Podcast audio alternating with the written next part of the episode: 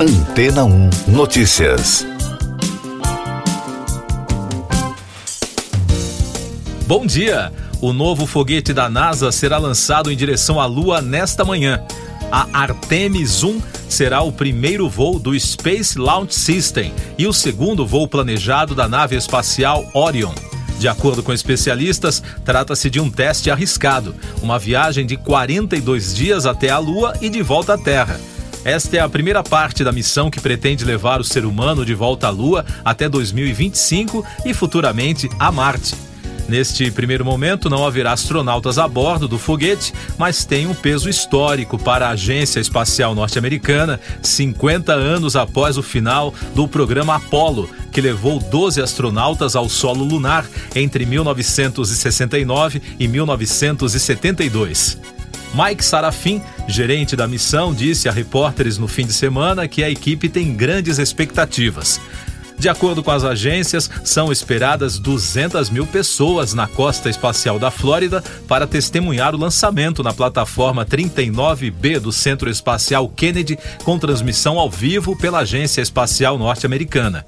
Lembrando que desde o final do programa do ônibus espacial em 2011, a NASA não tem realizado lançamentos independentes. Segundo disse Jim Free, diretor associado da NASA para o desenvolvimento de sistemas de exploração, esta é uma missão muito arriscada. Há muitas coisas que podem dar errado. Inclusive, a missão pode ser adiada caso haja alguma dificuldade técnica ou interferência climática.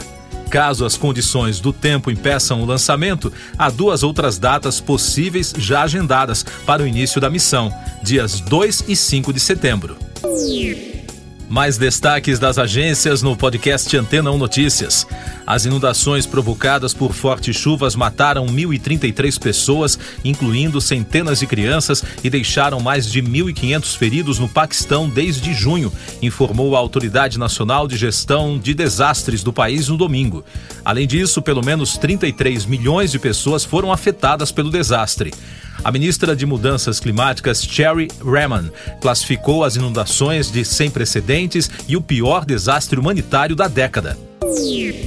Um ato de apoio a Cristina Kirchner, a vice-presidente da Argentina, no fim de semana em Buenos Aires, terminou com apoiadores presos e policiais feridos após os agentes tentarem impedir que o protesto avançasse. A manifestação aconteceu após o Ministério Público pedir na semana passada 12 anos de prisão para Cristina por suposta participação em esquema de corrupção durante o mandato como presidente entre 2007 e 2015.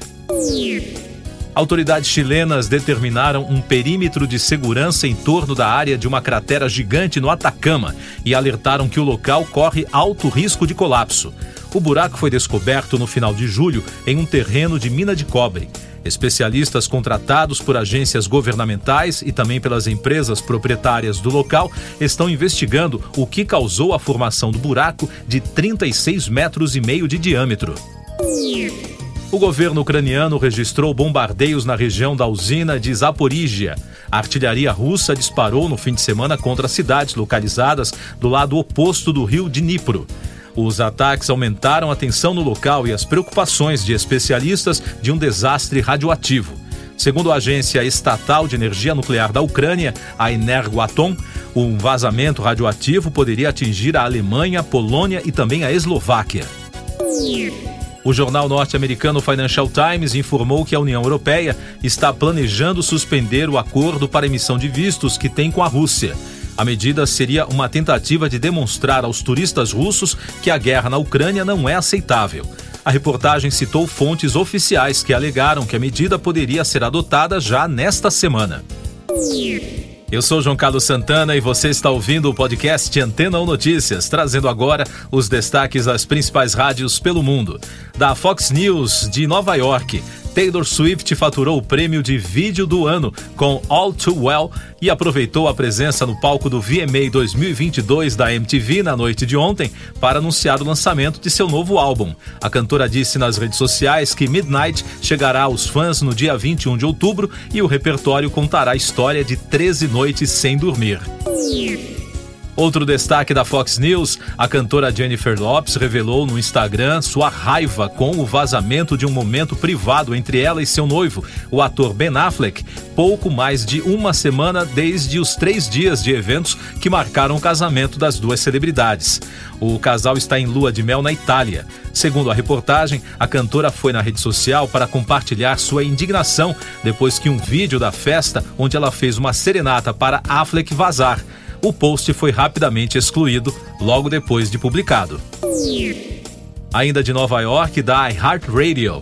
O vocalista da banda canadense Arcade Fire, Win Butler, foi acusado de má conduta sexual por quatro pessoas.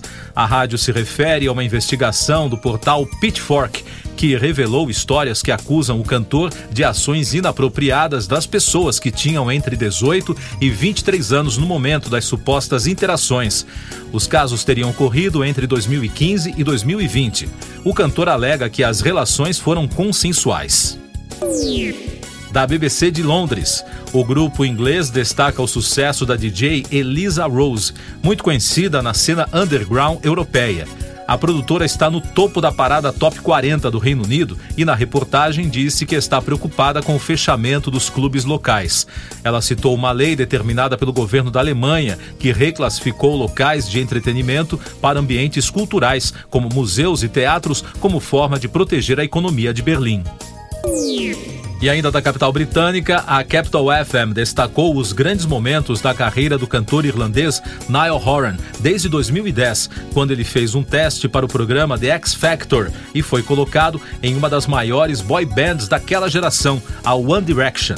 Ele segue como artista solo desde 2016, quando assinou o contrato com a Capitol Records e conseguiu emplacar seus primeiros singles no top 20 de vários países. Siga nossos podcasts em antena1.com.br. Este foi o resumo das notícias que foram ao ar hoje na Antena 1.